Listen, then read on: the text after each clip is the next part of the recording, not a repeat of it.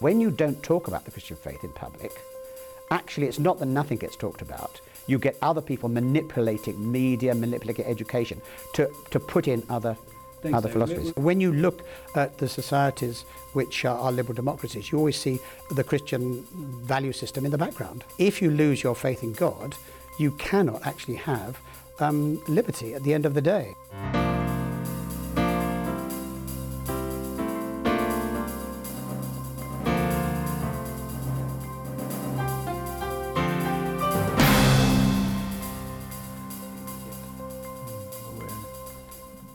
And welcome to Clayton Today.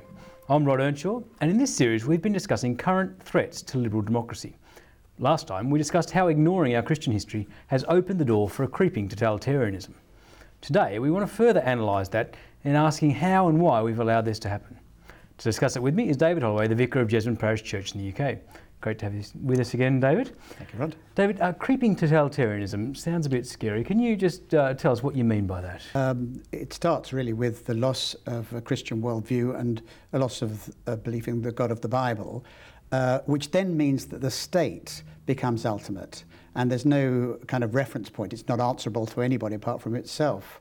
And, uh, you know, Jesus taught in the Bible that uh, there must be God and Caesar. We have duties to God and to Caesar. And if you uh, lose God, all you've got left with is Caesar, who becomes uh, a power in its own right, the state. And uh, we've seen it with Hitler and Stalin, a kind of totalitarianism. Equally, of course, if you lose Caesar and just have God, um, because of, as Christians would argue, the fullness of the world, you can get a kind of religious totalitarianism, which sadly we've got in countries like Iran, and I mean in history, some of the Christian countries have, have acted in that way. So it does. Uh, I can see perhaps how you can apply it to some of those extreme examples that you've given us. Uh, how do you think it's the case in Western liberal democracies? Totalitarianism is when the individual conscience is not allowed. And, and what is happening in Britain, I'm afraid, at the moment, uh, is that uh, many Christians and, and other people are not allowing, being allowed to exercise their conscience in their professions. For example, um, adoption societies, Christian adoption societies, are not allowed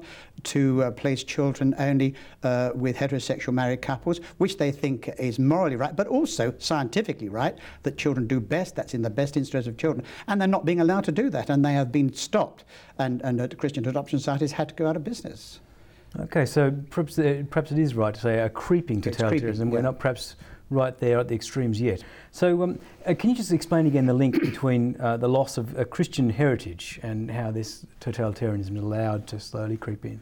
Well, I think part of it, sadly, has been uh, the fault of Christian people themselves, because Christians have been, as it were, just evolved, uh, involved in what they were called spiritual affairs uh, and not uh, affairs of, the, of this world.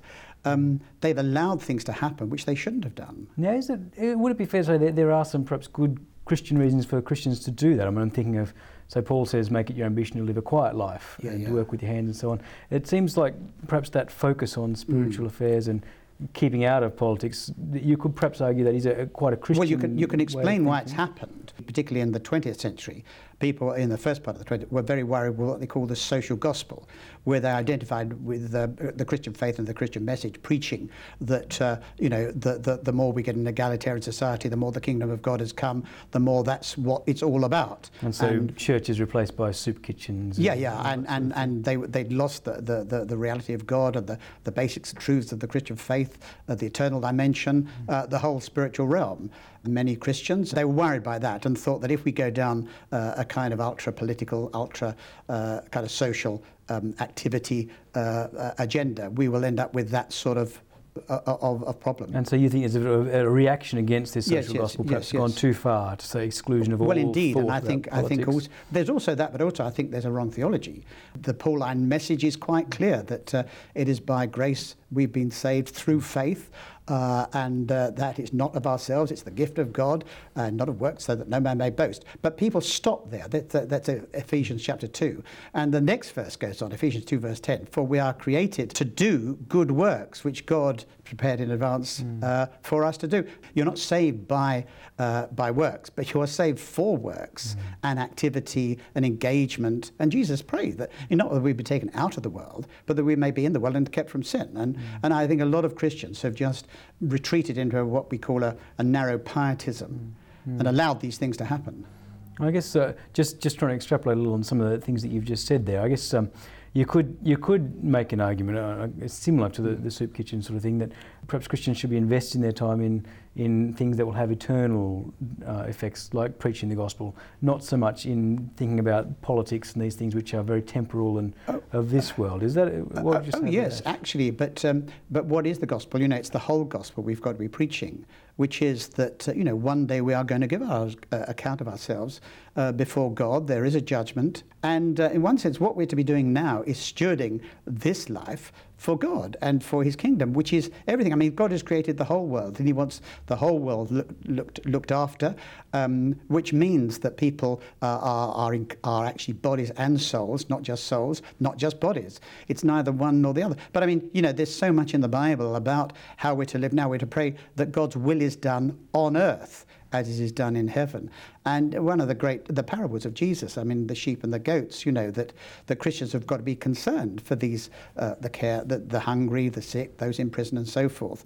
And the great um, judgment was on people uh, who um, were apparently uh, you know, wanting to be believers or wanting to be religious at any rate, but failed to actually act like that. And, and Paul says, who the great one who teaches justification by faith, that um, we're not to grow weary of well doing, and we're to do good to all men, mm. and especially of those who belong to the house, to the family of believers. And that's in Galatians chapter 6. Mm. So there's all that that mm. Christians need to be engaged in. But of course, they must be preaching the gospel because unless you get this Christian canopy, as we put it, this Christian worldview, which is the truth about the creation, about the fall, about the redemption in Christ, and Christ is coming again, unless you get that framework, you will not have the liberal democracy that we're also Okay. concerned to preserve. Okay, well, that's um, thanks, David. That's quite helpful. That, uh, that's really re- addressing one side of it. That's sort of the Christian response, or uh, how we're getting to, to where we're getting today. What about uh, the broader picture? What what else has been going on that's contributing to this creeping? Well, uh,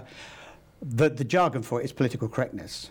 Um, and uh, that is where um, basically uh, there's a special concern for, or people are classified as victims. I mean, this is, this is very sinister, really. Well, I, I, uh, that's interesting you say that because it, uh, just the, the term political correctness, I was Yeah. really going to say, doesn't sound very sinister at all. And No, no. people are quite comfortable with political correctness and Well, this idea of is the looking after the weak and, Yeah, yeah, and yeah, the sure, sure. Well, know, well you, you actually idea. classify certain people as victims, which is fine. You then say, uh, normally, that victims mustn't be uh, attacked physically. Uh, they must be protected physically from physical attacks.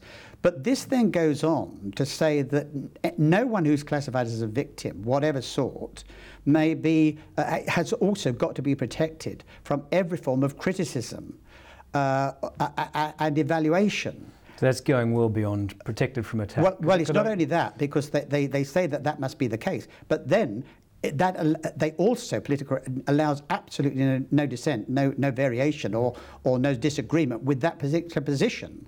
And um, uh, to do so is the ultimate sin, and uh, that actual view is the, the great uh, spiritual truth, as they would argue. And So just, I'm just trying to of nail down the argument then. The, the, the, the issue that you have with political correctness is that it denies us the possibility of ever criticising anything within that category of people who are victims. indeed. And, and a lot of time that means that we can't speak the truth. Indeed, and, about and, and I mean, errors that have been what made. yeah, and what has happened? There is now uh, a regime established in law that people are not allowed to say things, and for the first time since um, you know the 17th century, the Act of Toleration, people are worried Hmm. about what they're saying in case if they say something about someone who's classed as a victim, they're then accused of being bigoted or racist or sexist or homophobic or you name any kind of uh, uh, kind of uh, pe- uh, pejorative term that is invented really to reinforce political correctness. Because it's totally unfair when people then- are not sexist, not racist, not homophobic, and so forth.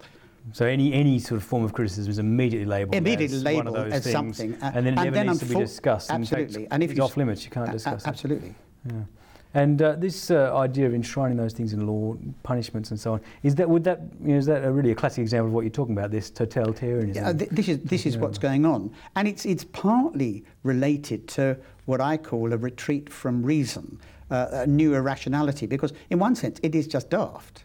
Mm. You know, I mean, when someone is got into trouble or they're doing things that are dangerous to themselves, to the community, uh, and objectively so. I mean, clearly we mustn't have interference because freedom of conscience is very important. But when, when people are doing things that, that are so universally understood as being foolish and not being able to say mm. so, something very, very wrong is going on. And, mm. it, and there, is the, there is actually a new irrational, irrationality coming on. And, and um, uh, you know, uh, with regard to uh, the, the adoption issue, um, I mean, it is known scientifically that children do best in heterosexually married uh, families. That is scientific.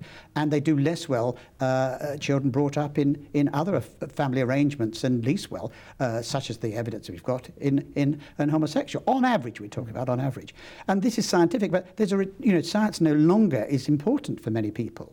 And this is actually uh, worrying. What's happened has been there's a switch from what we call modernism to postmodernism. And um, uh, and unfortunately, Christians sort of, in one sense, think the postmodern thing is quite good because uh, they too have been worried about the claims, the absolute claims for some science, and mm-hmm. the way people have people like Richard Dawkins and other well-known names have been mm. arguing for science against religion. And Christians see the value in science, but not the absolute value. Yeah. And they think the postmodern thing is a great critique of that, mm. but that's very dangerous. Mm. Because it's eliminating the possibility of discussing the, Serious, the rights and the wrongs. Yeah, and the, yeah, uh, I'm, afraid we're, we're, almost out of time. Right. Uh, there's obviously lots more that could be said. Is there any place you could direct people to where they might be able to get more information about this? Uh, a Nation That Forgot God, uh, That's a new book that's come out with, with some, some things of, of value in that. Thanks, David. That's very helpful. Okay. And thank you. And thank you for watching. Next time, we'll continue our discussion looking at the thorny issue of whether it's justifiable to judge other cultures. We're out of time, but do join us again for more discussion on Clayton Today. Goodbye.